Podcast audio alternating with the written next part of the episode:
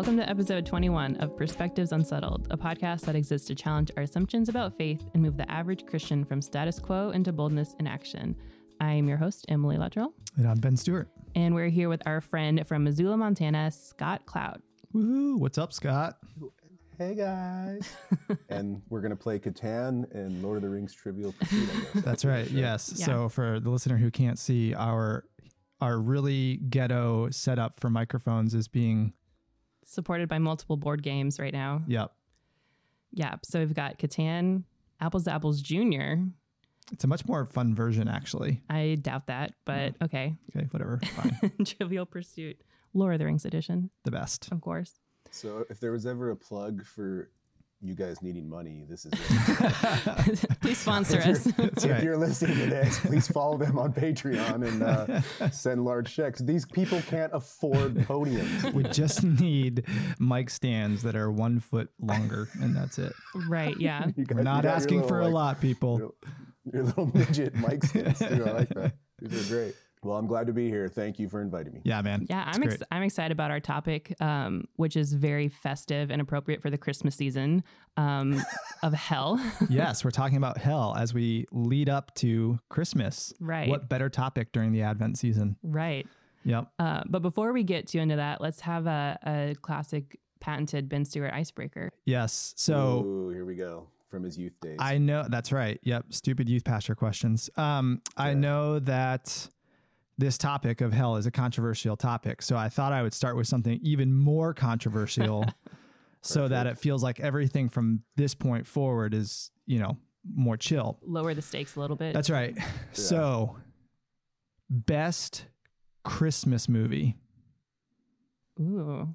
In your opinion. Oh, I already know. Okay. The Muppet Christmas Carol. Wow. Can't, that can't is the be wrong answer. Absolutely not. That is the wrong answer. It's the okay, best adaptation. So give us one reason why you poor, you chose poorly. Um, it cho- I chose the best. It is the best adaptation. Like, even from a literary perspective, the best adaptation of A Christmas Carol. Kermit the Frog is Bob Cratchit. You can't beat him. Tiny Tim, they sing a song together. It's very heartwarming. Oh my gosh. It's the best one. Oh. Unbelievable. I watched it twice already this year. Like I said, this is going to be a controversial question. So, yeah, mm. Emily might go to hell. yeah, for that. Yeah, we'll have to bring. We're going to have to bring this. I back think that's somewhere in the, in the Nicene Creed of like Muppet Christmas Carol. Yeah. A few years of purgatory. Wow. Wow. All right. Well, Scott, can you redeem this? The best Christmas movie of all time is National Lampoon's Christmas Vacation. That's the best Christmas movie because it has all the feels. Yes. Uh, I actually liked, um, F X did A Christmas Carol a few years ago with the dude. I can't remember his name. He was married to Madonna. uh, uh, Guy Ritchie. Oh, huh. It, that Weird. Was excellent. That's interesting. It was, it was excellent. It was definitely R rated. Uh, but it was, it was really well done. That's probably up there for me. And then, I, re- I still enjoy A Christmas Story, too, with little Ralphie. Yeah, yeah, yeah. Yep. I still like that one. Yep. Yeah. Yeah, that's a good but one. I, I'm trying to think. Uh, those are pretty much the only two I watch, National Lampoon's and A Christmas Story. Well, I, I was probably would have said National Lamp- Lampoon's as well. So to say something different, I will also say It's a Wonderful Life, which... The new or the old one? The old, the original with Jimmy Stewart. Like, to me, you just can't get more classy than Jimmy Stewart. So, mm-hmm. um, and that voice. Yeah, exactly. It's. A, I honestly don't know if I've ever watched It's a Wonderful Life. It's, it's a tearjerker. It's a tearjerker. I think I've only watched the whole movie like once, and I didn't realize that like the first hour and a half has nothing to do with like Christmas or yeah. him not it's living. Just about, yeah. It's just Losing like his life. Yeah, exactly. It's just yeah. his whole life. Um, yeah. I, I mean, I I'm not convinced. I think Muppets is still number one, but I respect your wrong I can't, choices. I can't think of a mo- a Christmas movie that would be less than the Muppets one. Like every other movie, what? including It's a Wonderful Life, is what? better than. So no, this is the hill I'm going to die on. Wow, we need to we we need to move on and talk about something less controversial.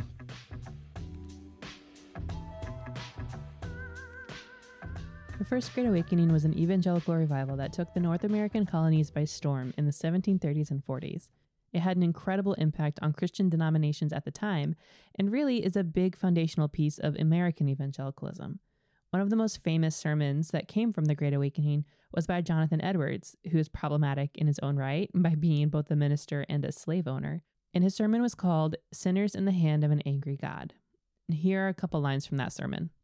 The God that holds you over the pit of hell, as much as one holds a spider or some loathsome insect over the fire, abhors you and is dreadfully provoked. His wrath towards you burns like fire. He looks upon you as worthy of nothing else but to be cast into the fire. O sinner, consider the fearful danger you're in. It is a great furnace of wrath, a wide and bottomless pit, full of the fire of wrath that you are held over in the hand of that God whose wrath is provoked and incensed as much against you as against many of the damned in hell. You hang by a slender thread, with the flames of divine wrath flashing about it, and ready every moment to singe it and burn it asunder. I thought it was funny that Wikipedia said the sermon was delivered to his congregation, quote, to profound effect. Like, yeah, no kidding. It can be easy to write this off as something old and extreme and on the fringes of a culture, but it would be a mistake to try and diminish its impact. This is something that I had to read in a high school literature class. And though it may sound extreme to just put it out there like this, it really isn't all that different from what most Christians today think of when they think of hell. Hell is a very evocative term, but the imagery it inspires comes more from our culture than it does from Scripture. It comes from Dante's Inferno or Puritan sermons or an episode of The Simpsons. On this episode, we're talking with our friend Scott Cloud from Zootown Church in Missoula, Montana, and we're asking questions like, what does the Bible actually say about hell and the afterlife? How do our views of hell impact the importance of international missions? And if we're wrong about hell, and if universal salvation is possible, why does anybody bother to do missions or evangelize? We know this is a very divisive topic and one that a lot of people have really intense uh, opinions and emotional connections to. This is a topic that we as individuals are still thinking about and still working through, and it will probably be a very long process before any one of us comes down determinedly on any side. The point of this podcast is not to try to promote one view over the others or try to say this is what Uncharted believes, but rather just starting a conversation and asking questions and seeing how this really important belief in our faith does impact our day-to-day life and impacts international missions. This is going to be a two-part episode because once we started talking about this, we realized there's no way we're going to be able to finish our conversation in the length of time that would just be one podcast episode. So this is just the introduction to the topic, and next month we'll finish the conversation. So maybe let's give a little context for why you, Scott, are part of this call. I mean, first and foremost, you're a friend. You and I have uh, had a great friendship for many years now, spanning different iterations of ministry and all that good stuff. Um, and then there's, uh, you know, a partnership between our organizations as well, between Zootown Church and Uncharted International. You guys have been a very kind, faithful, supportive, loyal um, friend and partner to us as an organization, and, and believe in who we are. And it goes both ways, you know, very much believe in who you guys are too, your leadership, um, the staff you have around you, the, the church that you guys are, the impact that you're having in Missoula, Montana and beyond. Um, and then selfishly super grateful for an excuse to go out to Montana. Um, cause that's just an amazing experience. So, but I know that over the last few years, both you personally, and then as a result of that, um, the, the church that you help oversee has gone through different, different journeys, if you will, on different theologies and ideologies and, and all of that. So, um, first of all, just want to say how much we respect you guys and the place of safety that you've created and openness and honesty that you've created at in your church to say, we're going to have these discussions, not just in secret corners, but we're going to have these discussions out in the open. And, you know, without getting into all the, the detail of it, I know that that's, that's come at a cost to you guys. Um, but really do respect that, you know, you, you demonstrate how churches can have open, truly open and honest dialogue about controversial things. So kudos to you guys for that. Um, and one of those topics was the topic of hell.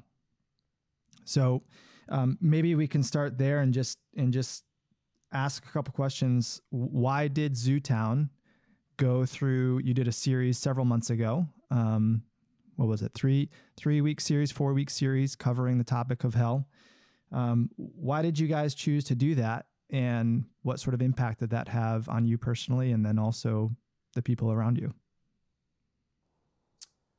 Uh, well, first, just on Jonathan Edwards. Um, he, yeah. So he, he had a tough congregation too, in, in his defense. Uh, his congregation was basically going awry, and there was a lot of fighting and all kinds of stuff from whatever we're told, you know, from the historians in that. So that was a scare tactic on his part. Mm. Um, and it did work. It did work. Um, that actually launched the revival uh, throughout much of the world in that. Um, but there's a, I don't know if they still do it, but there's a Christian school in Missoula who, um, we, you know, I know people who went to school there, and mm-hmm. they said they were, they had to read that book when they were like in junior high. Wow. Mm-hmm. And Uh, or that sermon, you yeah. know, they had to read that sermon. And I don't know um, how that affects adults in a way, but I know as a child, if you read that sermon, I feel like that's spiritual abuse, actually. Um, and I don't know what the fruit of that is, you know, like just because there was a re- revival, we use that word so loosely, by the way, but just because there, like what what is a, what constitutes a revival, mm-hmm. you know? Mm-hmm. Um, it's usually people just say it's numbers, right? And I don't know if that's what revival mm. really is, but um, so I use that term pretty loosely as well. But what is the actual fruit of that? Mm. What was the fruit of how, how did that last? And I don't feel like it lasted. Um, you can scare anybody into anything. You're watching it in twenty twenty, twenty twenty-one, and probably through twenty thirty, who knows how long this goes. But That that's it was a fear tactic to motivate people, and I just I don't see Jesus doing that when you mm-hmm. really look at the history of hell. Um, and so, how the reason we did that sermon was kind of like you said, is we wanted to just get the topic out in the open. Um, we went through a church split, and um, that topic was discussed in the community um, amongst other churches. Meaning about Zootown and about me. Um, and so I decided to do that simply to get it out in the open, because I was personally tired of the emails. I was tired of, uh, I mean, just weird conversations that would happen out in public too, of people I didn't even know, mm-hmm. you know? Yep. And so it became like this huge gossip slander thing um, within the city of Missoula. And so I decided like, okay, I'm just going to get this out in the open. It's on video now, so then people can decide for themselves. And so that was probably five years of my studying about the topic. Um, and I would, I was shocked to see that I had been trained in just one certain worldview, like a Western mindset, um, which we all were. And so I don't, I don't ever say that like saying like how stupid those people are. They just, they just don't know. I, w- I was just having a conversation with this uh, guy from my church who's been kind of going through this process as well, and he, he just talked about how like how do we even read the Bible then, you know, like it's how do we how does the lay person read the Bible?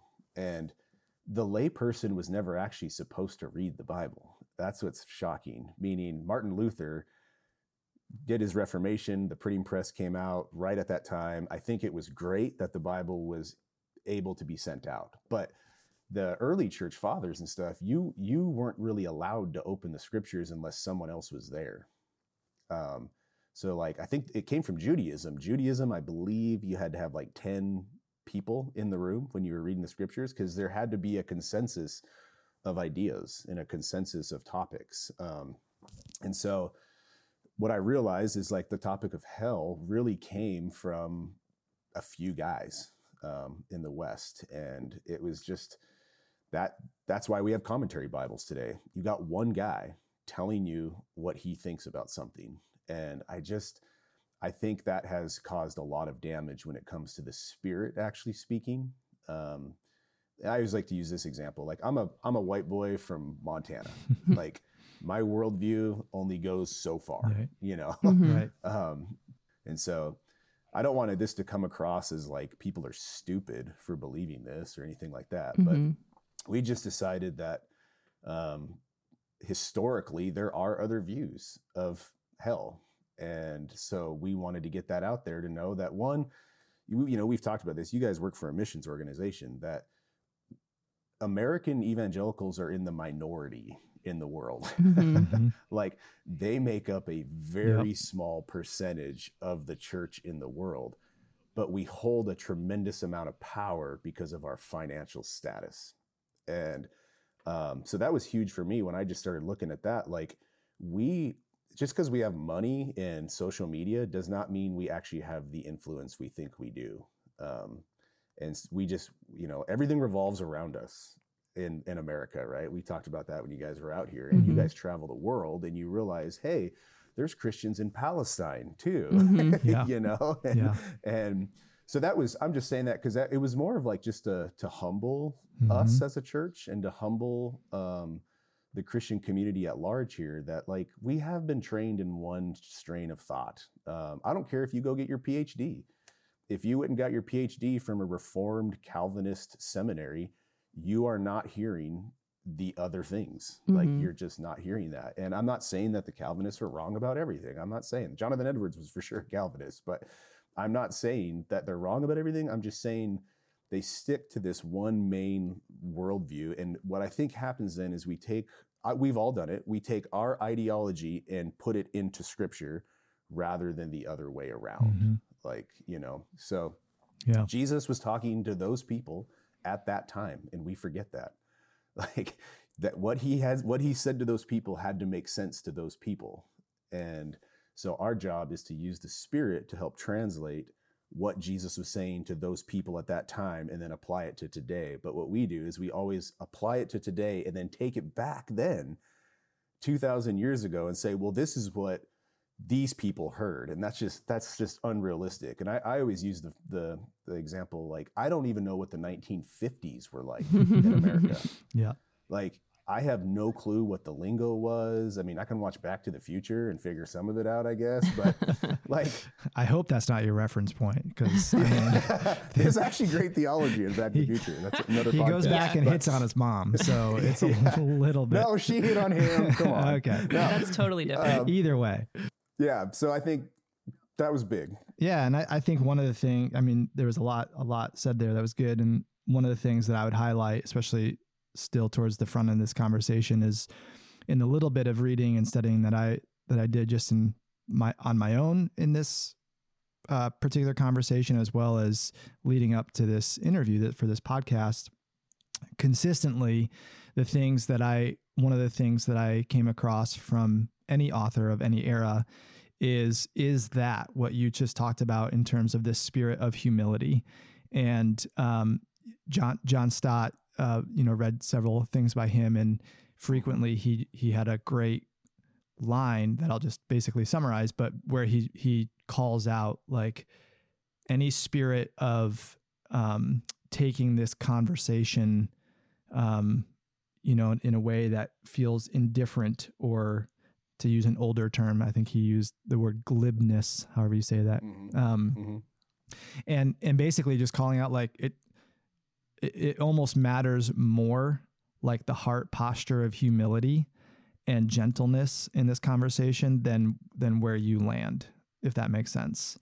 Yes. And, uh, so just to, you know, affirm to something that you were saying of kind of regardless of, of how exposed or not we are collectively to the variety of views of, of hell, um, regardless of where we land with those views, maintaining that, that spirit of, you know, soberness and humility and open-mindedness. Um, it's good. Well, and John Stott, John Stott was pretty much excommunicated from the evangelical community because he became an annihilationist.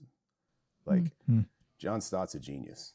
Yeah. He's a genius. And for him to be excommunicated for saying it's a possibility that people, you know, just are annihilated, like they don't exist anymore. And it, that's, that shows how brazen and, um, pun intended, hell-bent people are in proving eternal conscious torment.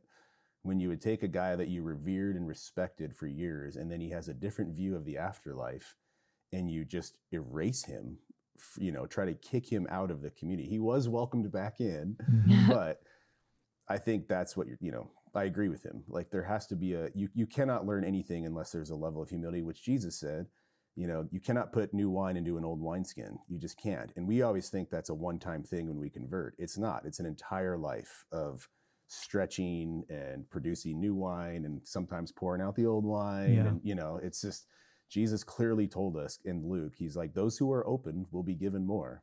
Those who are closed, what they think they have will be taken from them. And what I usually see people who are so angry about this subject, what they think they have is usually taken from them. Like this peace, mm-hmm. this mm-hmm. joy, this, you know, ability to have conversation mm-hmm. is taken from them. And so I think I totally agree with John Stott on that. So that makes me a genius too.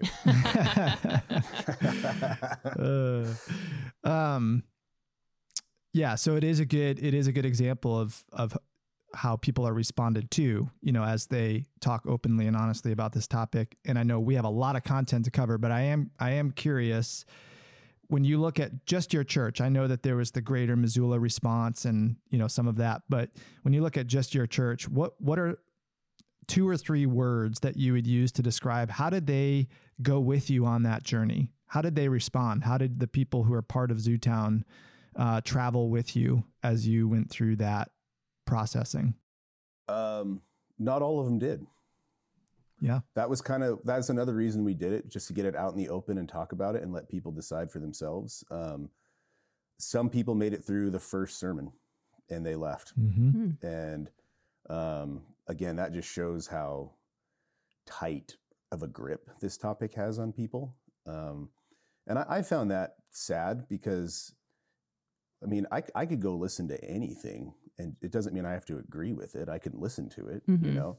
So to, to just bail on it. However, what we did find was there was a whole other subgroup of people who had been thinking about this for a long time. Mm. And they, they started coming to Zootown because they were allowed to think about it and they were allowed to discuss it. This is something that you're not even allowed to discuss. I mean, Rob Bell, for all the things I might disagree with him on, you know, he writes a book on Love Wins. And before John Piper even read it, he said, goodbye, Rob Bell on Twitter. That was a huge, it was what Rob Bell did ten years ago was bigger than we can ever imagine because he allowed a whole generation of people to actually ask questions and think about stuff rather than just be told by their pastor who may or may not know what he's talking about. Mm-hmm. that this is it. Um, so yeah, there was a whole other subgroup of people. And I'm not just talking about younger people. Right. There's, we have a ton of older people who have been studying this for their whole life. Mm-hmm. And some of these things have never made sense to them, but they were just told, you know, the clobber verse, well, his ways are higher than our ways and his thoughts are higher than our, that whole verse is about God's grace. Mm-hmm. In Isaiah, that if you read before that, that whole thing is about God's grace. So that verse is not telling people to not think if you don't understand something. Right. It's actually telling you to think and process it out with Jesus. And whatever you think of his grace, it's greater than you can even think about it. And so I think there was this whole other subgroup of people that was thinking about it for a long time, and Zootown just gave them the freedom to talk about it and think about it no matter where they landed. I mean, because, yeah, and we can talk about that, like yeah. the implications of it, but. Yeah. Yeah. So there are a couple like terms we've already put out there. And so let's just go ahead and get into it. Um, so there are kind of like three main views of hell within Christianity. Um, one is annihilation, which we've already referenced, which basically means at some point, like people will go to hell, but they will die. It's not forever. Um, the other would be eternal conscious torment, which is kind of the prevailing cultural idea of hell, which is, you know, being tortured in, West, in the West, in the West. Yeah. Sorry. Yeah. With asterisks yeah. beside that.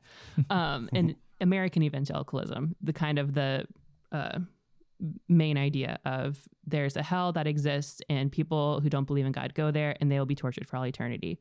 Um, and then there's also this idea of ultimate reconciliation, which is kind mm-hmm. of, uh, also known as a Christian universalism, uh, which ultimately in the end, God will restore all people to himself, not saying that there isn't a hell, but people who would go there do not remain there forever or are not killed there. Um, so I know you're you did a three or four week series on this, but let's try to sum it up in, I don't know, twenty minutes maybe of um, just the kind of the main ideas of these three different views, maybe where they come from, um, and the, the impl- well, we can get into the implications of them later. So let's just start, let's just start with eternal conscious torment, because mm-hmm. that is the most exciting one to talk about. Okay. Well, I think, okay, so you can't really get into these until you look at his, the history of them in a way. Um, so I'll try to break that down real quick. And first off, people, you know, people always think I just, I, I hear this a lot where people say, you're just afraid to preach some hard things. I preached it for years. So that, that argument always falls flat for me, because it's almost like they're calling me a sissy, like, you know, soft gospel, when I'm like, I have a track record of like seven years of preaching this. So that wasn't it. And it wasn't like I woke up one day and I was like, you know what, I just feel like not believing in this or whatever. It actually, it actually came from studying atonement theories. Atonement theories. So all my journey started with Dallas Willard's book, um, Divine Conspiracy. Mm. Mm-hmm. What's amazing is how many people I talked to who read that book, and that was the beginning of their journey too. So I don't know what it is with that book, but when he talks about the kingdom, and and he, he was asked one time if he was a universalist, because everyone always wants to, you know, brand somebody something, and he goes, I don't know. That's all he said, you know? So it didn't start, it started with atonement theories when I finally started looking at what, like penal substitution, that Jesus was murdered by his father so it could appease God's wrath. I mean, that just, I always just accepted that because I didn't know there was any other views out there. Mm-hmm. And then I finally realized penal substitution was the, in the minority view of the world. Mm-hmm. I mean, it just is. Um, so that was the beginning. So I just, the, in order to talk about this, you got to talk about history. There is nowhere in the Old Testament where it mentions hell once. The King James Version translated it to hell. If you read the history of the King James Version, which I do love the King James Version, the poetry of it, there was some really good theology in there. But basically, King James did it so his subjects would obey him. I mean, there was words changed to, because in that culture, the king was next to God, kind of. Like, they had an ultimate authority. So it was a manipulation tactic in a lot of ways. And so they translated Sheol into hell. Um, there is no reference once to eternal conscious torment in the Old Testament, not once. Mm-hmm. It was Sheol, and the Jews believed everybody went there. Everybody went to the place of the dead. Even David said, if I go down to Sheol, you are there. So even the whole Western concept that it's separation from God, like he's not there, that's impossible. God is, he's the infinite in the cosmos, you know, like that's impossible. So, and just, let's just even go back to the garden. He never said, because you did this, you will surely die and you will be tormented for day and night forever and ever. Mm-hmm. He just says, you will surely die. That was the wages of sin is death, not eternal conscious torment. The wages of sin is death. We're all dying because of sin. So that's the punishment, you know? You would think if hell was eternal and it was this place of torment forever, that would have been mentioned right off the bat to every culture. That's like, no, I'm, and I'm I'm serious. That's like tell, telling my son to go play a game that I didn't describe to him what the game was. Mm-hmm. And then when he screws the game up, when he should be throwing a football, but he's got a baseball bat out there, I'm like, sorry, dude. Like, right. uh, you're out of the game. You're out of the game now. So that's incredibly important. It really is. For thousands and thousands of years, there was no concept of hell. There was Hades, Sheol, the place of the dead where everybody went. They did believe there was like levels of consciousness there, depending on what you did here. Um, the concept of hell was invented by the Babylonians and the Assyrians. Mm-hmm. And so when the Jews were taken captive into um, Babylon and Assyria, they absorbed some of those beliefs, which is where the Sadducees came from. And, you know, that's why there was this huge fight even between the Sadducees and the Pharisees, you know, one believed in the resurrection right? yeah. of the dead, right? So mm-hmm. to say this was just cut and dry because we read the King James Version, that's just, that's not, that's not the history of it. Hades, Hades is the word in Greek for Sheol. It's just the place of the dead. So those words that were translated into hell in the New Testament, there is no such place as hell.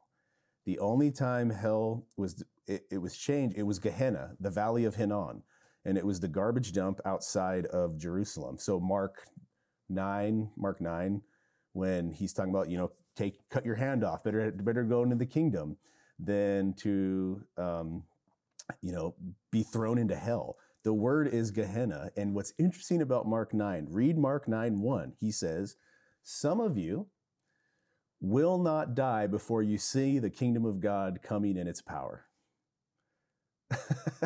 He's talking about the cross and the resurrection. Mm-hmm. That's when it happened.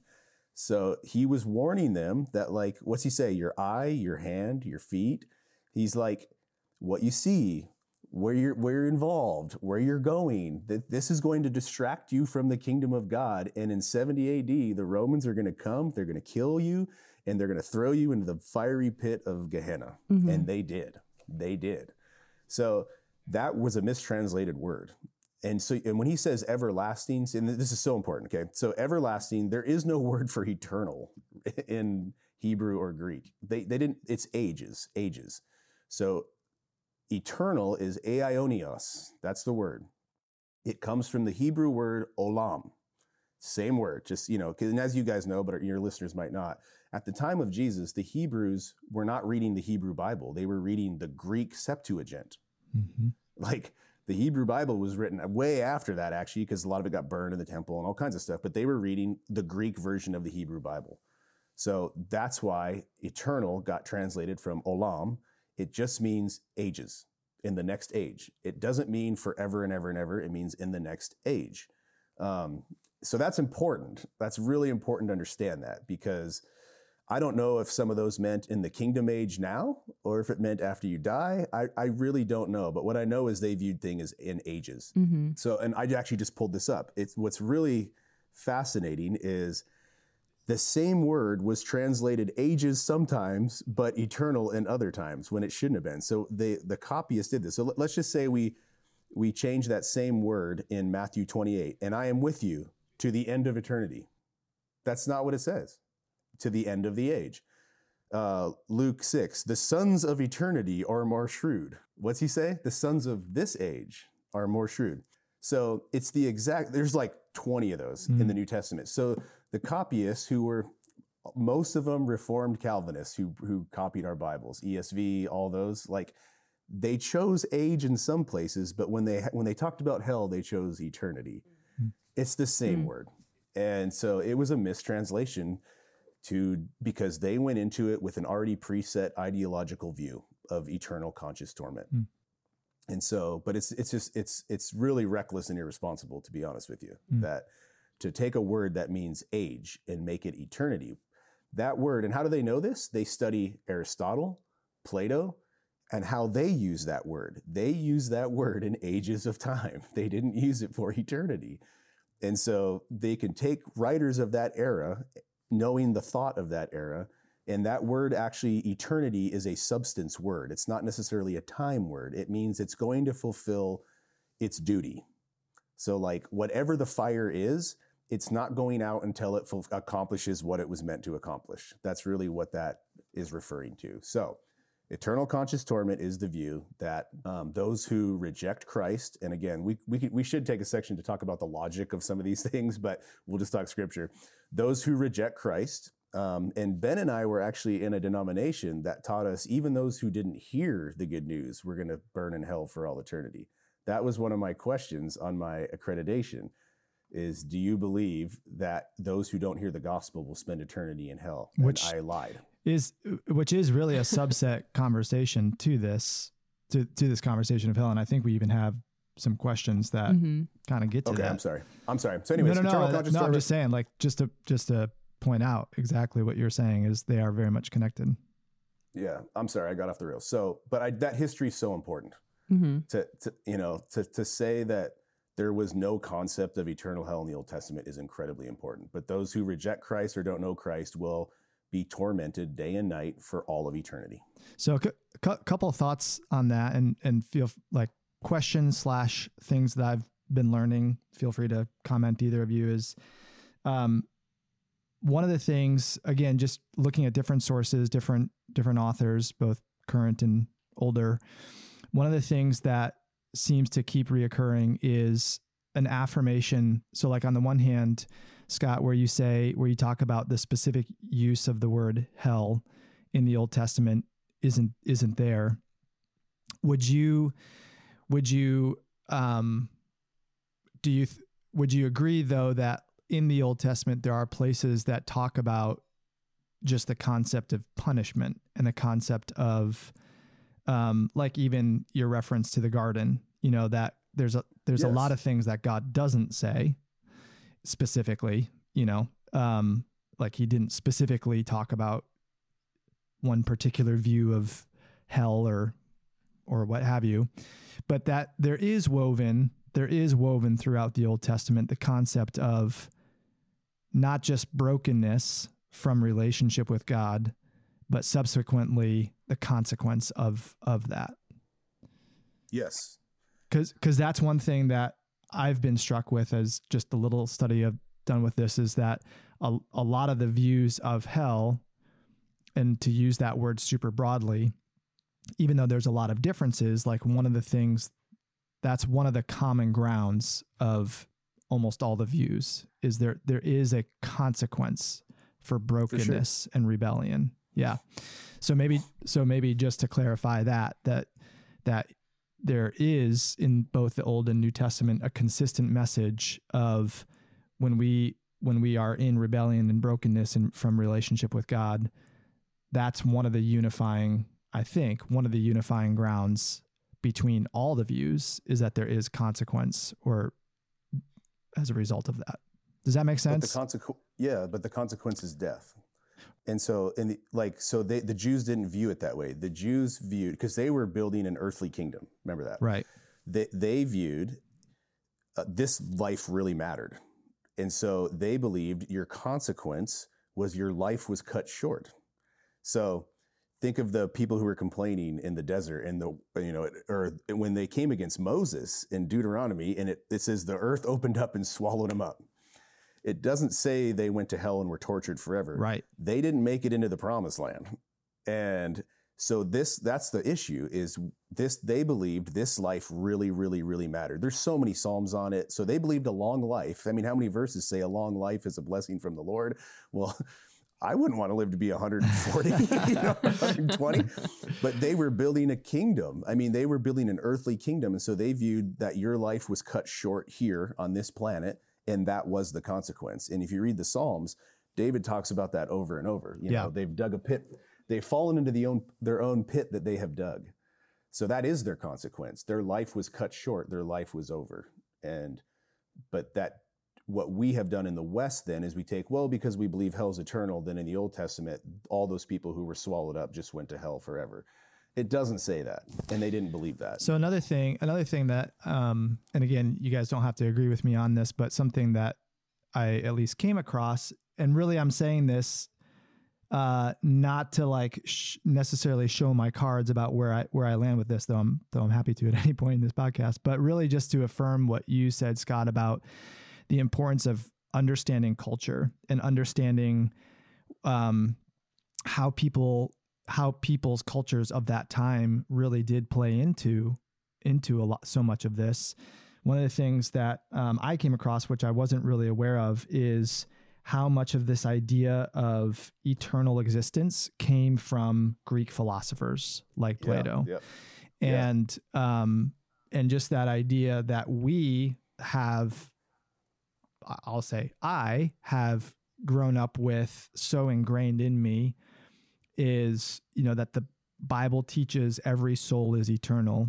Eternal. Yeah. Um, that, that really uh, so much of scripture ascribes e- eternality, if that's the word, or eternalness, whatever the word is, um, as a gift. uh, well, yeah, that, that it really ascribes it to God alone. And, mm-hmm. and that, That's right. Exactly what you just said, that if, if we have it, it's a gift from him. Um, yes. So again, I'm, you know, that, that plays, shows my hand a little bit, but my, my point in saying that more is to emphasize again, just how much cultural understanding really is woven into all of this conversation more than we realize. Yes. Eternal conscious torment is a pagan concept. It, it just is. It it is it is birthed in paganism and Roman philosophy and culture. Like, but they they they because we take that one verse from Solomon, I believe in Ecclesiastes, that says like he's he's put eternity in man's heart, right? Mm-hmm. So we take that as man is eternal. That means, in my opinion, the Holy Spirit was speaking through Solomon to say, there's something more out there that we should try to grasp because it's a gift from God. Mm-hmm. But it, I don't necessarily believe that means that all man was made eternal. And I can't find that the Jews believe that for sure. Like, yeah. I yeah. I was just listening to um, an episode of this podcast called The Bible for Normal People. Um, oh, I love that. Yeah. Pete Enns is great. Yeah. So Pete Enns is talking about the afterlife. And they mention Ecclesiastes as one of the only places in the Old Testament where they even talk about a life after death. And really what they do is the person who's writing Ecclesiastes is like, I don't know, maybe, what if there is something after this? I don't know where the soul goes. And that's kind of it. It's all meaningless. Yeah. yeah which I love Ecclesiastes, but yeah. you know, the putting our stake in this idea of, we think we know what eternity is and we have all these assumptions about it. And then you look at the text that we supposedly base our faith off of. And it's like, yeah, I'm not sure. I'm not, I don't know, actually. It's like, oh wait, then who, where, did, where did this come from then? Apparently but from that's what, yeah, that's Roman what I pagans. Meant when I say, yeah, that's what I meant when I said that we take our current concept and take it back into the Old Testament. And you just can't do that. You can't do that. And even like, you know, Ben was talking about punishment, right? Like you got Cain and Abel. And Cain does the unthinkable and then blames God for it and all kinds of stuff. And God still redeems him. Mm-hmm. like, and so, and even Sodom and Gomorrah, right? Everyone mm-hmm. loves to use that one. The issue with uh, Western theology, I believe, is we cherry pick verses and create entire theologies around them. And you have to read the entire Bible from front to back. And yes, Sodom and Gomorrah, I believe it was an event. I, and people always ask me, do you believe these events happened? I was like, yes, I do. Their perception of the event might be different though, mm-hmm. but it did happen. But then you fast forward to Ezekiel and he says, I will restore the fortunes of Sodom and Gomorrah. It clearly says that. And Isaiah is all about death, destruction, restoration, death, mm-hmm. destruction, restoration. That is the main theme of the entire Bible, is redemption and restoration. And so when you talk on punishment, those are two, you know, retributive or restorative, retributive or restorative. Exactly. Those are the two ones that always comes about it. And that word in Greek is kolesis, kolesis. And they know it from Aristotle and Plato, how they used it. It's a, it's a, it's to prune a tree. Mm. So when he talks about, and I will cut them off, you know, I am the vine. And when I cut them off, and judgment, it's kolesis. It means I will refine them, I will prune them. But I don't want to sound like too Calvinistic in the sense that we play a role in this. Mm-hmm. Our choices matter. We can we can say yes to the pruning. We can say yes to love. We can say yes to those things. And so, and I think another one of the major issues with all this is we we Westerners start because of we have a law-based atonement theory. The covenant was with Abraham. The covenant was with Abraham for the world. He made a special covenant with the Jews, but the covenant with mankind was made through Abraham. And that has always struck me. No one ever wants to talk about Abraham. And here's why. Because he makes a covenant with him. He, he, he cuts up two pieces of animal or whatever, and then Abraham falls asleep. mm-hmm. So while they're supposed to make the covenant, Abraham is sawing logs. He wakes up, God, the torch is going through the pieces. And right from the beginning of time, or at least that covenant, God was saying, I'm the one who fulfills this covenant. Mm-hmm. You just believe that I have fulfilled this covenant. Abraham still doesn't get it. And he goes to him and he's like, look up into the stars. That's how big your, your ancestry will be. How many stars are there? I mean, come on. Yep. Look at the sand on the seashore. That's how many, and that's how how your fruit will be, basically. How many sand? So no one ever wants to talk about that covenant with humanity. We just jump right to the law-based covenant that he's dealing with Moses in. And that was a totally different thing. That was a totally different thing than the covenant with Abraham. And so I think that's that's another important thing to look at, as the flow of Scripture And you just see, and you get to the prophets. I mean, it, there's there's over a hundred verses in the Old Testament talking about ultimate restoration. There just is. So anyways, that's why it, eternal conscious torment definitely came from the pagans. All right. Uh, case closed. All right. So you did mention uh, ultimate reconciliation. But before we get there, let's talk about annihilation um, really quickly beforehand. Um, so it's an easy one. Yeah, that's an easy one. There, I mean, with maybe less so with eternal conscious torment, but I think there's definitely a lot more scriptural evidence um, for somebody who, choosing between annihilation and ultimate reconciliation. Uh, so let's talk a little bit more about the what Scripture says about, you know, annihilation. This idea that there's a hell that exists, that if you don't choose Jesus, believe in God, you'll go there, and then at some point you'll you'll die. Whoever whoever just wants to jump in. I think that's where Ben lands, so let's let him go. Yeah, I mean, as a as a preamble to answering that question, I will say for me, what's been f- fascinating and even freeing and enjoyable about this journey is I, I didn't I didn't grow up in a in an evangelical cultural context where other views of hell uh, were, for me, like even known. I mean, maybe those around me did know them and they felt like they were protecting me, quote unquote, from, from other options. So, uh, full disclosure, like this is a newer, this is a newer exploration for me. So I, I would say, um, if, if, and wherever I land, I land pretty softly, uh, not because I'm afraid to have conviction, but only because I feel, feel like I'm still very new in this journey of learning. For sure. Um, but yeah, that is, that is where I would land if I, if I needed to be pinned down somewhere.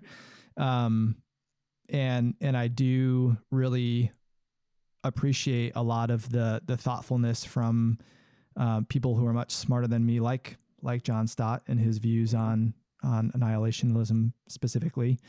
Um, I do think that there's, you, I don't sense, uh, nor see logically, Uh, that one has to do any, I would say, any like scriptural dancing or, you know, like there, you don't have to leap very far to get there. Um, I do see yeah. a lot of the uh, scriptural evidence for it. Um, and, and even, even the few uh, standalone passages that seem to, pr- to pr- uh, not promote, but um, support eternal conscious torment, it's it's easy for me to see just as solidly how those support annihilationism, and that actually annihilationism not only does specific scripture support it, but that also, I think what what drew draws me to it, um, and I know this is true for a lot of people who are drawn to it, is how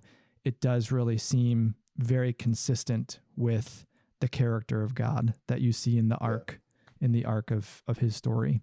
Um, and it lo- it logically makes sense. Right. Too. Yep.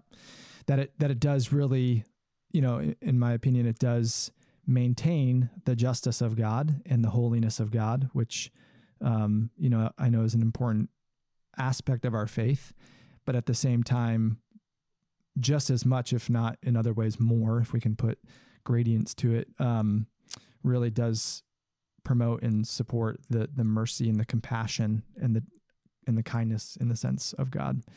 Um, yeah, so for me, uh, that that is where I land softly. Um, and uh, though I do I do resonate with one thing. I, I read this like fifteen page letter that John Stott uh, wrote to a friend as they were dialoguing about this, and his his friend was basically like trying to pin him down as well. Um, And one of the things he said, if I can find, yeah, the quote is, he says, "In the end, I believe that most Christians should take a stance to remain agnostic on this question of hell. Mm. The fact mm. is that God, alongside the most solemn warnings about our responsibility to respond to the gospel, has not revealed how he will dwell, deal with those who have never heard it. Abraham's question, 'Will not the judge of all the earth do right?' from Genesis eighteen twenty-five is our confidence too." And I love that. Like I love even just referring to Abraham's question, sort of his rhetorical question, like, won't God do right. Um, that's, that's ultimately what I, uh, what I hold on to. So yeah, I do believe that the annihilationism, uh, there's strong biblical support for it. Um, just the idea that the, the consequence or the punishment or whatever term you want to use for it, um, is eternal, but, but not the duration, in the sense that the fire, uh, fire does what fire is supposed to do. You know, a, a log in our fire doesn't burn perpetually. Um, it burns for a time, but then eventually it's gone. Um, and that's, that's a very simple analogy of what the annihilationist view would hold to, as the, the punishment's eternal. Um, but the experience of it, the duration of it, is not. Yeah. And Jesus talked about that when he said, like, do not fear the one who can kill the body, yep. but fear the one who can destroy both body and soul in Hades, by the way. Yep. That's, um, but it's, it logically makes sense, because you're, um, Jesus is life. He is life, and he is love. And this is, we'll talk about this with ultimate reconciliation, but God is love. God acts in justice. God has wrath. However, it doesn't ever go outside of his love. So to some people, his love feels like wrath. You know, I, I use it, the example of abuse victims. Mm-hmm. Like, we all know people who keep going to just jerks, you know, mm-hmm. and abusers and stuff. And it's what they know. And it's almost like a sick, twisted comfort mm-hmm. to them that they're being abused. So then when they feel real love, it almost feels fake. It feels not genuine, and they re- and that that actual love. I mean, and this is proven now by science that that real love, it actually is harmful to them. It it feels like pain to them, because they're so used to this distorted love. And so, annihilationism, in my view, is definitely coherent with Scripture. It's it's to me the second best option for sure. um, but if you are if you are denying love, which is your existence, Jesus is your existence, you basically fall into non-being. You you you you just you just kind of crumble within yourself into non-being, because you're denying the source of life and love. And so that's how I think annihilationism, and how long that is, I don't I don't know. Yeah, but same. Yep. It ju- it just seems like there's uh, that word destroy means destroy. It means to completely annihilate. It means to completely not exist. That's what the word means. So. Uh, but then, you know, you fast forward to Paul, and he's like, well, you yourself will be saved, but as one through flames. Like, whatever mm-hmm. wasn't of God's kind or love's kind will be annihilated out of you. But I, it does hint at, but you yourself will be saved. So, but that's universal reconciliation. But it's, it's totally, um, I know plenty of Calvinists who are now coming to that stance, because it's just, once, like like you said, once you look at, like, is man eternal in the first place, or is it a gift? You know, I will give you eternal life. Right. And in John three sixteen, even, like, when he says, uh, in John eighteen, three eighteen, those who don't believe are dead already. Mm. I mean, Jesus clearly said it. He wasn't talking about the afterlife. That word perish in Greek, actually, it means, like, right now. It yeah. doesn't mean in the future. And we've taken that as into the future. And he's like, if you don't accept love, and you don't, you know, accept Christ, the life of your being, you're already dead, and you're watching it. I mean, you, you watch it all the time. I, I can live it on a daily basis. Yeah. I can live hell on a daily basis. And so it just seems like whatever that next age is, people can deny that, and they just sink into non, they, they de-evolve. Mm-hmm. They basically de-evolve into nothingness. Mm-hmm. And because I do agree with C S. Lewis that he's not going to force that love on anybody either. So that's that's what I was that's where I was going to go next, actually. And I don't know, like I said, I'm I'm so new to all of this study. I don't know if what I'm about to say is consistent with the annihilationist view, or if it falls in another camp, or or if I'm mixing, or what I'm doing. But um, I am also drawn to um, it's not just Lewis, but we'll we'll keep using Lewis as as uh, the main face of it. The quotable Lewis. Yes, that's right. um, I am drawn and believe in that concept that, um, you know, the, the people that are in hell, d- defined however you want to define it, are, are there because of their, like, that's, That's what they want. They're choosing to be. They're choosing yeah. it. And yeah. to your point about the addict, I have another friend, um, uh, another good friend and, and pastor, and their church also is a partner of, of Uncharted. And we have great conversations about this as well. And he actually is also a counselor. And it was interesting that just a few minutes ago, Scott, you referenced an addict, because he actually deals with, with actual addicts in his counseling. And he's like, Ben, that has been the best um, picture that I can get of, of any sort of understanding of hell. Is he, he says, I have people tell, tell me the behavior I'm doing, I would not wish on my worst enemy, but I don't want to stop doing it. Mm-hmm. And he's like, to me, that's, that's hell. Like they're living yes. in hell. And that's what hell, quote unquote, will be. You know, it's like, I, I know just that, I, that feeling of like, I know that this is horrible to the point I wouldn't wish it on my worst enemy, but I'm also going to keep choosing it. And I was like, wow, yeah. yeah, that's, that's a pretty powerful illustration of what that, what that can be like and feel like. So anyways, again, I don't know where that really falls, but of, of course, Lewis's, Uh, what is it? Great Divorce. Yep. Um, I think gives a really great picture as well. Um, so, but he was, yeah, Lewis cracks me up. I, I've never seen a guy who can cross so many denomination, denominational lines and be, ex, and be accepted. That's right. Like, mm. like I had, he didn't believe, you know, the Bible's an errand. He didn't believe Jonah was a real person. He, I mean, like he believed a third of the Bible was like mythology because God loves a good story. And for some reason, this dude gets a pass for everything. yeah, if, you, if we quote Lewis, and it's sort of like game over. Oh, you're good, right? Well, well but C S. Lewis's mentor uh, was George MacDonald. And George MacDonald was a Scottish theologian who was a staunch universalist. Mm-hmm. So if you read some of their correspondence with each other, my personal belief is Lewis could never get to that point because he knew it would pretty much cost him a lot. Um, George MacDonald was for sure a universalist mm-hmm. and he was, he was ardent about it. And so that reminds me of a, a, a quote from one theologian. I can't remember his name, but he, he basically, he basically says, I'm, I'm not a universalist, but God might be. yeah. Yes.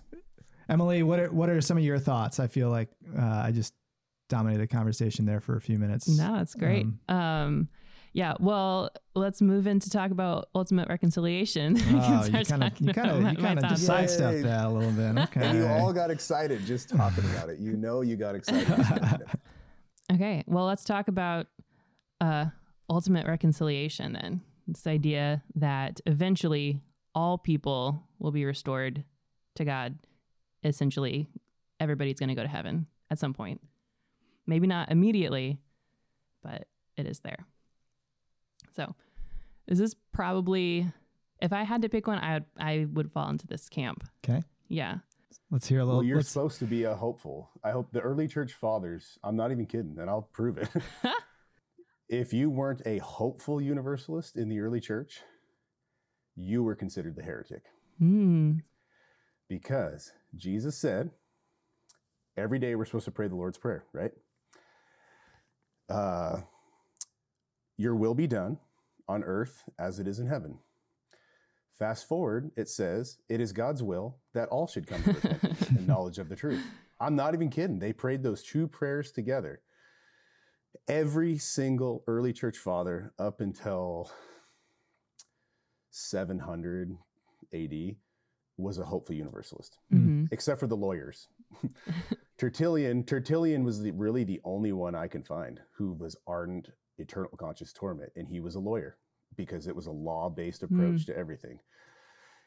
Calvin was a lawyer, Augustine was a lawyer, Luther was a lawyer. They're all lawyers, and so they came at this with a um, a law-based approach. That's how penal substitution came in, which wasn't even around until one thousand A D, by the way. But so yeah, ultimate reconciliation. And I feel like we should do a little logic after this. Like, let's talk the logical yeah. side of all these in a minute, because that's really important. It really is, because God gave us a brain to think too. So, um, so you're it, you're saying Emily is a is a hopeful person, is saying, what I'm hearing. Saying I'm right. Yes. Okay. So let I, I'd like to hear from Emily. Like, what what has drawn you up to this point Because you're surprised that I'm a hopeful person? Um, I mean, a little bit. Like usually, usually, usually in our staff meetings, me. I don't, I don't get a lot of hopeful response from you to my ideas. Ooh. I say I'm not generally an optimist. I feel like you should be a full universalist, and then you'll be hopeful all the time. No, it's funny. It's funny that uh, we already talked about C S. Lewis, because um, I'm like realizing as I get older, like m- almost all of my like foundation beliefs on Christianity is from C S. Lewis, and specifically from the Chronicles of Narnia. which, There's uh, great theology. There is. There was no penal substitution in, in Narnia. No. Remember, it was he. He basically paid Satan in a yeah. way. Yeah. Like he beat. He paid death. He didn't pay the Father. Yeah. Well, I. I mean, I grew up reading these books constantly. I like probably have them memorized. It was, my family read them all together. And in The Last Battle, which is, I mean, if you're listening to this podcast and you don't know what the Chronicles of Narnia are, I find that hard to believe. But series of children's books. Uh, fantasy world, lots of Christian theology themes. And The Last Battle is kind of like the end of the world. You know, Narnia is destroyed and all the good guys get to go to heaven. And I mean, that sounds very simplified. Um, and it's beautifully written and descripted, but essentially all the good guys are in heaven and they see uh, one of the bad guys who's there, you know, this soldier for the other country who was fighting them, who didn't believe in Aslan, the lion, who worshipped this other god who was cruel and bad and bloodthirsty. Mm-hmm. And essentially they're like, hey, uh, what are you doing here? How did you, how'd you get into heaven? And the guy's like, I was asking myself the same question, but I had this conversation with Aslan, and Aslan's basically like, well, you were worship, you thought you were worshiping Tash, this bad god, but you really were pursuing truth and goodness and beauty. And that's, that's me. That's not Tash. So you were just calling me by the wrong name. And so you're welcome in my country. And as like a seven-year-old, I was reading that and like, great, perfect, cool. This is, this is awesome.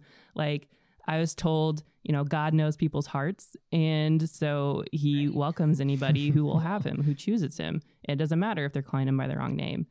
And um, as I grew up in my faith and started, you know, looking into things more seriously and critically as a teenager or in college, um, kind of maybe feeling a little guilty or being pressured into thinking, like you were saying earlier, like you just can't handle that, you know, the reality of things, you know, um, you know, Aslan's not a tame lion all the time. Like maybe, uh, you just, you just don't like this idea that, you know, bad things might happen. So you're afraid of it. Um, but as I've matured out of that too, kind of realizing, well, no, I just, I think I just believe that still, but I just have a better vocabulary around it. Like this, I, this made sense to me as a child for a reason. Um, that doesn't mean it's childish. We're supposed to have a childlike faith anyway, but this concept mm-hmm. that God loves people so much that he, um, like gives them grace, even beyond what we consider grace, is not really that radical. And is not something that is is weak and childish. Um, it's not something I believe just because I liked it more than reality. Um, so I think that's why I'm a universalist. So Scott, would you say you're also a universalist or a hopeful universalist? I am for sure a hopeful universalist. Um, and I gravitate towards it often, because I, I can't not see it in the scriptures anymore. I know that sounds, and I wasn't looking for it. mm-hmm. um, and I think, I think sometimes again, we, we, so the early church fathers believed the scriptures were spiritual. Even Paul said that. Paul said the letter kills, but the spirit gives life. And he's talking about like you reading the scriptures in a fundamentalist way kills the scriptures. It just does. And they, there's always a, a spiritual lesson behind. So like, I personally believe in the Adam and Eve story as a legit story. It's definitely a poem too. If you read one and two and three, I don't care. I honestly don't care, because the spiritual message, I never wake up in the middle of the night thinking, was it six days of creation? You know, like, like when, when, when I'm struggling with something, or like, you know, there's, there's suffering going on in my life. I, that just doesn't matter to me. And I think that is what really helped me see things within the scriptures, even like little hints of it. And once you see the little hints, you start seeing the bigger hints. So first off, the universalism does not mean that everyone just walks right in. Mm. Like it, it doesn't mean that. Um, and that's where people, and what I've found people who are really vitriolic against this, it's like you could almost see like an anger in them. Like, what the hell am I doing this for then? Mm-hmm. Why am I tithing? Why am I giving this? You know, and, and I always kind of push back on that, being like, are you really doing it? No, I'll be straight up. Like the people who have called me a heretic, and I mean, I had a dude in town call me an antichrist from stage, from stage. Wow. And we've had our staff members accosted out in public at concerts for going, for, for being at, by Christians, for being at Zootown. And I always ask those same people, when was the last time you shared the gospel with your neighbor or your coworker? And they always deviate quickly from that. So the amount of time and energy that they put in to try to call this heresy, and I'll prove to you it wasn't, mm-hmm. um, and that we're leading people to hell, they're not spending that same amount of energy. If you really believed that your neighbor was going to go to hell and be tortured for all eternity, what are you doing? Have you invited mm-hmm. them over for dinner? Have you done anything for them? Or have you put up the sign, get off my lawn? You know what I'm saying? Mm-hmm. So, I mean, I had this this one guy who, he was very close to me, and he was an older gentleman, and um, he has a cabin, I won't name it where, but he's got these, these uh, neighbors who are these super party people, like party, party people. And I just asked him straight up, I was like, have you ever gone and shared the good news with them? If you're mad at me, have you? And he said, no. So I'm like, well, then you don't believe it. You don't believe they're going to burn in hell for all eternity. You don't believe that. So I think a lot of people just want to believe they have a belief instead of actually understanding what that belief is. And so we'll talk about that with the logical side. This does not mean that people just walk right in and it doesn't matter what you do here. That's not what this means. Mm-hmm. Mm-hmm. But what it does mean, and this is where I do take it literally, John the Baptist said, look, the Lamb of God who takes away the sin of the world. He either did or he didn't. Like, did he or didn't he? And then Jesus said on John twelve, or I believe John twelve, he said, now the ruler of this world has been thrown out. Today is the judgment of this world. The cross was the judgment of the world, where Jesus said, and Paul affirms this in Second Corinthians five, not guilty. There's so much language in there. Colossians one twenty, you have been reconciled by the blood of his cross.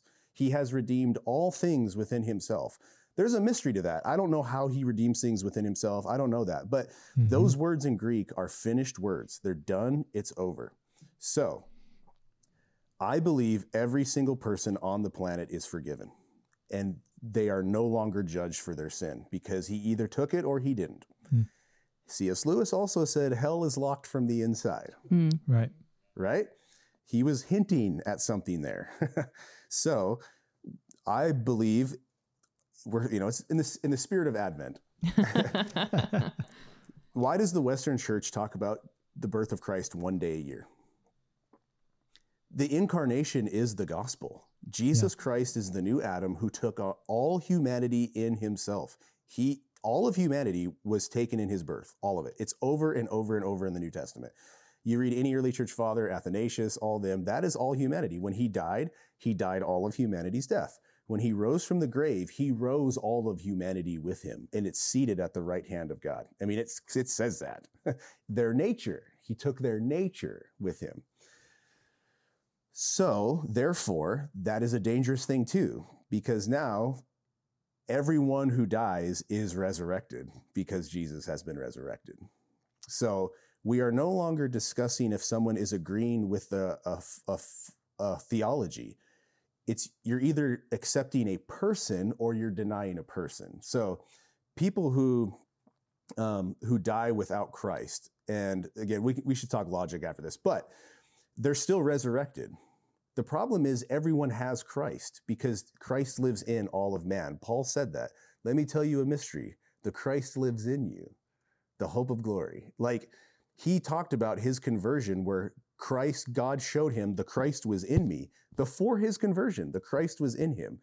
when Jesus goes and meets the woman at the well, he says, you know, she's talking about outside stuff, right? And she goes, no, it'll be a, wa- a fountain within you bubbling up. So now, yes, we can deny that reality. But then Jesus says, but the darkness will not extinguish the light. It will not. Go back to Mark nine, the hands cut off, all that. He goes, all of you will be salted with fire. All of you. Verse fifty, but salt is good. I mean, that restorative language is over and over and over. So Ben, yes, you mentioned a log that gets burned in a fire. That's one aspect of fire. It also, that next season, a bunch of green grass grows. I mean, I live in Montana where it seems like it's on fire all the time. And uh, a few years ago, the Mount Sentinel, right outside of Missoula, burned this one stretch before they put it out.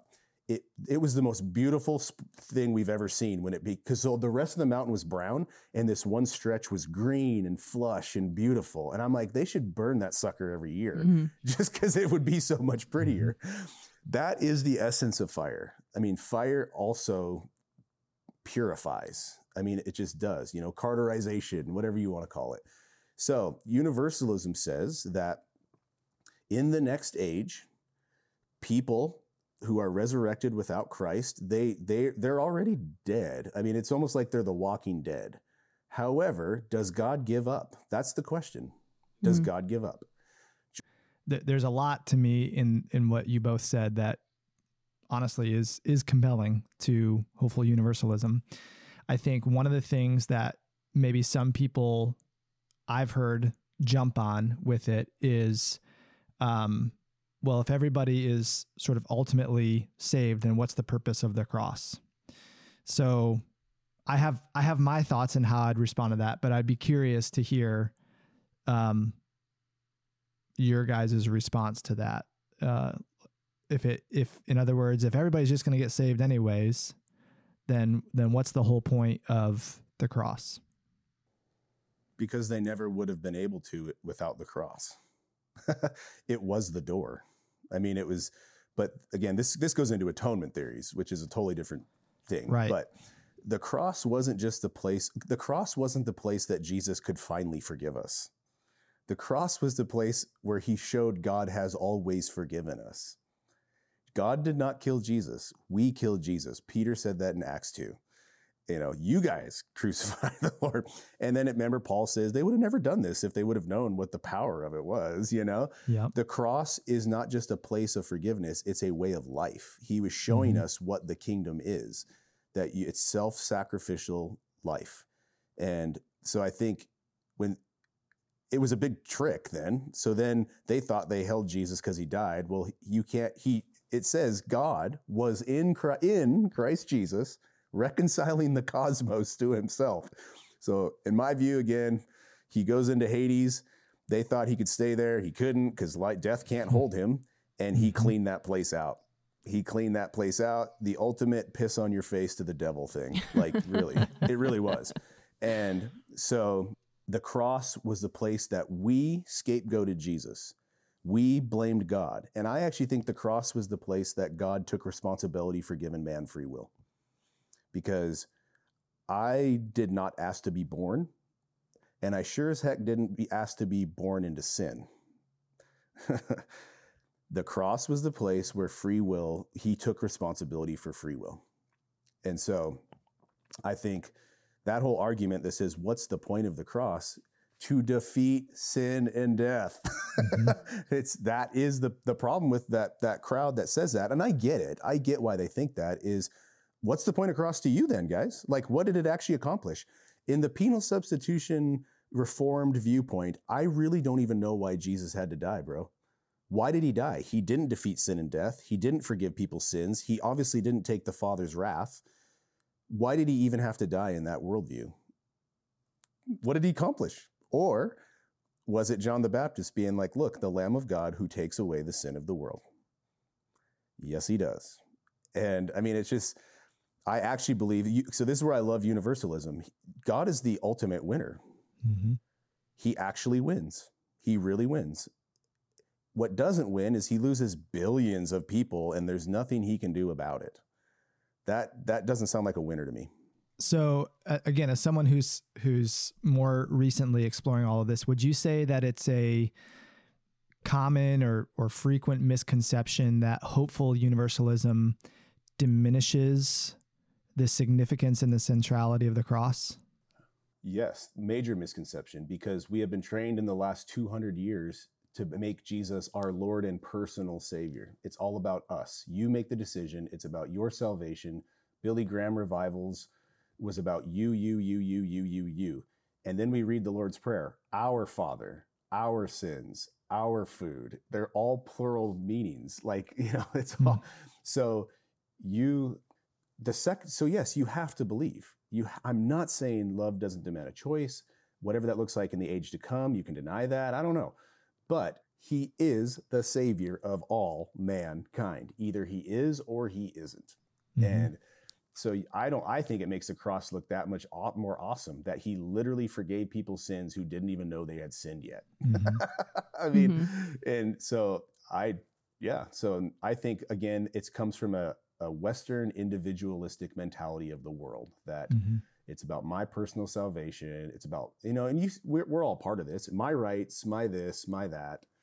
And if I can get around to loving my enemies, then I might try, you know? And it's mm-hmm. like, we will take, this is what amazes me about myself, about myself is I will take a verse in Revelation about the lake of fire and all this stuff, literal.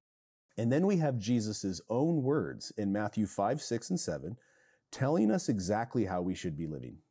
And we're like, I'll think about it. Look, I won't, like turning the other cheek, all kinds of stuff. We're like, ah, I mean, that's a pretty good principle. Uh, maybe.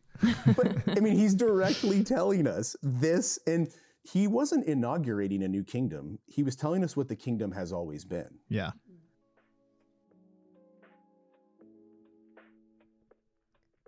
Make sure you come back next month for part two of their conversation with Scott that talks more about the practical implications of these three different views and how they directly impact international missions and our individual responsibility towards other people.